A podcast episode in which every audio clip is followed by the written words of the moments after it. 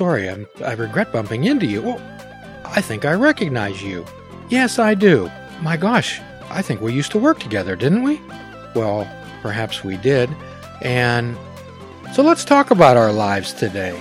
Let's talk about acquaintances. Let's talk about friends and let's talk about life companions. Let's talk about fully impacting your life. Let's talk about participating in your life. Let's talk about being alive and feeling the tingle and participating in your life through full impact mindfulness. In one of the ways that we promote that on this program, through this philosophy of life, through this design for living, is to fish without bait, to have a lifetime without definitive expectations or trying to live up to the unrealistic expectations of others. Welcome aboard, jump on, jump on the bus, buy the ticket. And today, as always, I'm joined by my good friend, co host, and producer of this program, Mr. Mike. Mr. Mike, could you uh, tell me what the your thoughts are on an acquaintance? What an acquaintance is?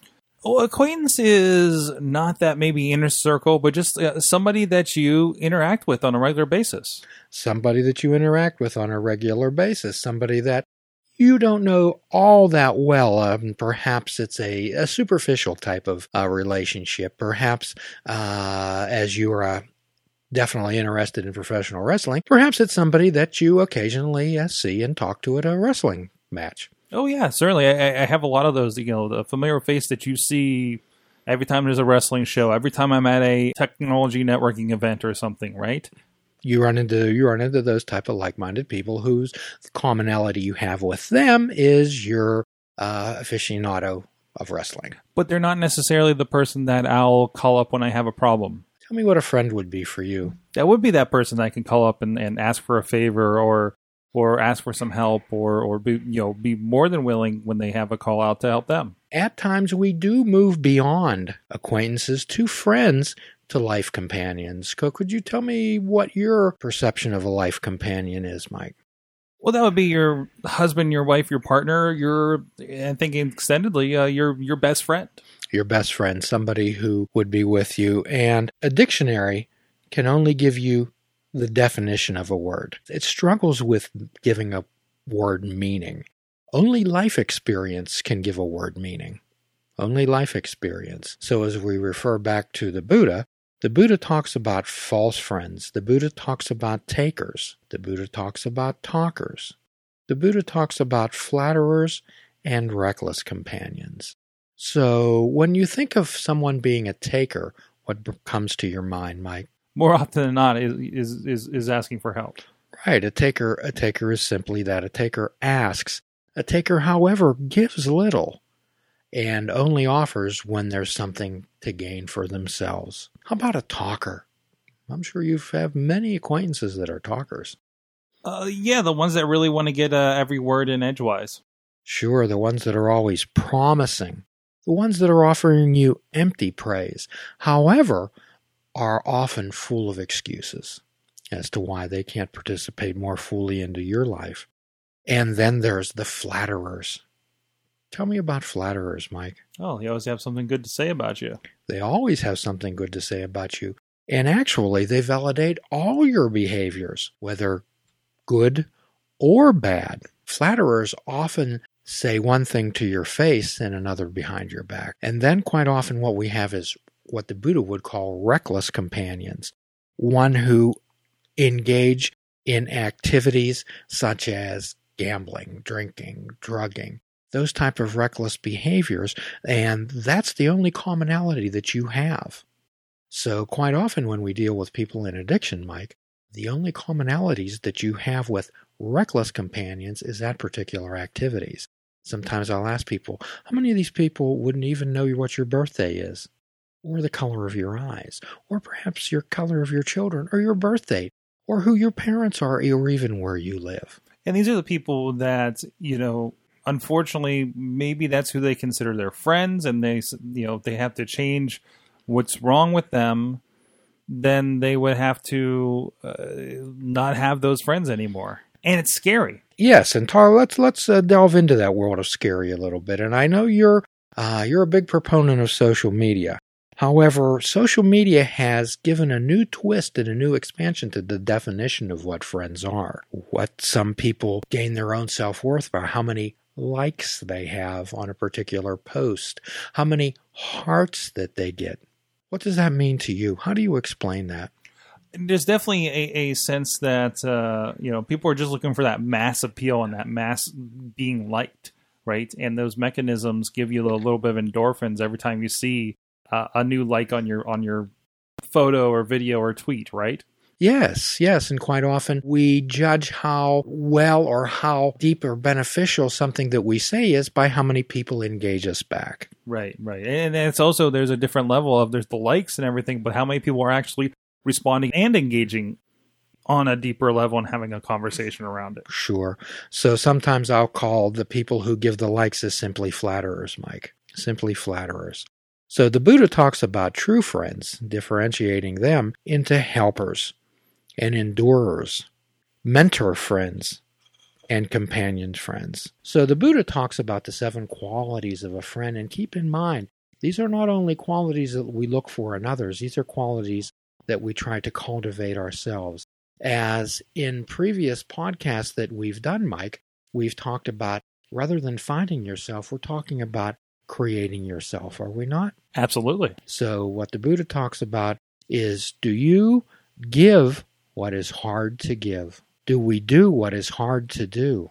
Do we endure what is hard to endure? Do you have a friend that reveals secrets to you?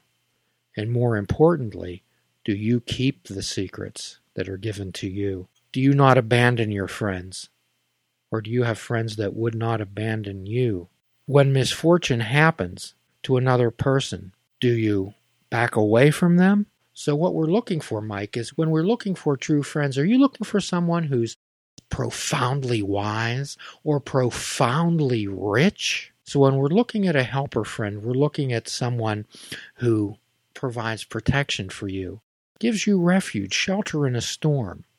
Endurer friends are people who are with you in good times and in bad we talk about fair weather friends often, do we not? When I'm talking about friends and I'm talking about what I'm talking about life companions, I'm talking about people who would stand with you at the end. If we refer back to previous podcasts, Mike, we talked about what's important in your life. We talked about if everything else was stripped away from you your health, your money, your education, your home who would be standing with you at the end? These are the relationships you want to add to and reinforce. This is where we talk about becoming the observer of situations, thinking at situations to determine who your real and true friends are, not just the shiny, the shiny new thing that we have, that we have to have. And when we talk about mentor friends, we talk about friends who not only point out when you do well, they point out perhaps when you're going down in a wrong direction. When we talk about friends who point out when you might be reacting to situations, perhaps out of an emotional mind, and a, and a real friend, a mentor friend, might be saying, is that a wise mind choice? Let's step back and let's let's think this thing through. And when we're talking about compassionate friends, we're talking about people who do not take delight in others' misfortunes. So there's a German word called Schadenfreude. And have you familiar with that, Mike? I've heard it before, yeah. Yes, it's a German word for people who take delight in the misfortune of others. And isn't this really and truly what some of this voyeuristic activity that's involved in the media today is? Oh, absolutely. Uh, you know, and we get to see so much of it. I mean, it, it, why do you watch the news all the time? It's all bad news. Do we watch these reality programs? Do we participate in these media events sometimes to see, to have people succeed? Or do we see to watch them fail? We like to see the celebrities taken down a notch. Indeed. So most of the times, that, and please don't think that I'm uh, discounting NASCAR. However, many people go to the event simply to see a what? A crash? They go to the event simply to see a crash. Something spectacular. Yeah, something spectacular. And we often think of how badly that other person may be hurt. So people who take delight in the misfortunes of others, either these are the type of individuals we want to stray, stay away from. So we talk about often about the positive waves, the positive energy that we emit and avoiding negative energy. And we often talk about having people avoid situations where they can be emotionally vulnerable, do we not? We often talk about if you're a great bowler, help us understand why you want to insinuate yourself into a golf league. Uh, really, really, and truly. I feel like that's happened before too because we've had how many great basketball players say, I want to take my hand up at baseball. Right, right. So what we do is we build from strengths, talents, and abilities, do we not? We look at the foundation and we look at simplicity.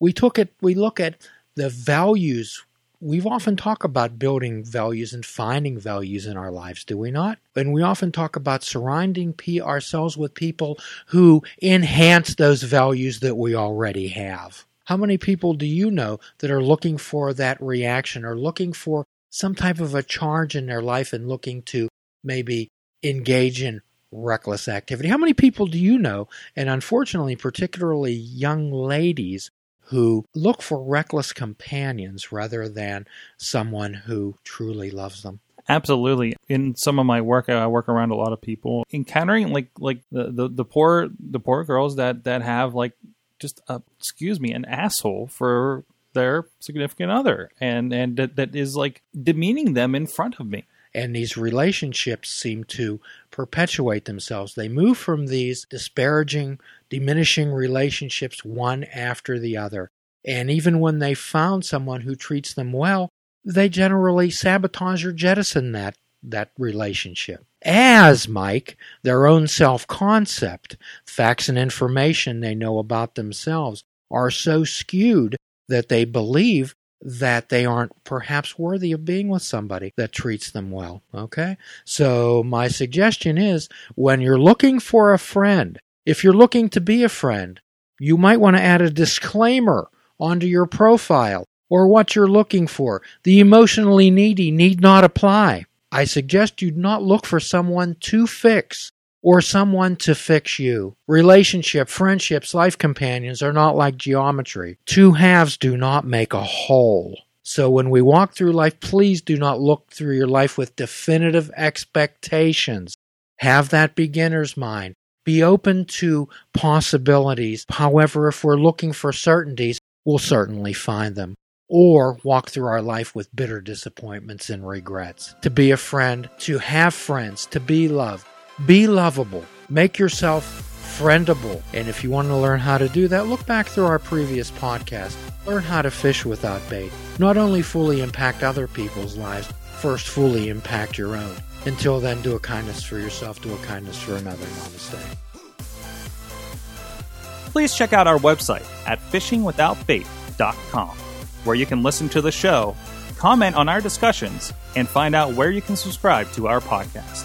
If you're interested in flying the colors of fishing without bait, click the shop icon on our website. We have clothing, mugs, cell phone cases, and so much more. Show the world that you fish without bait. Fishing Without Bait is a production of Namaste Holistic Counseling, PC.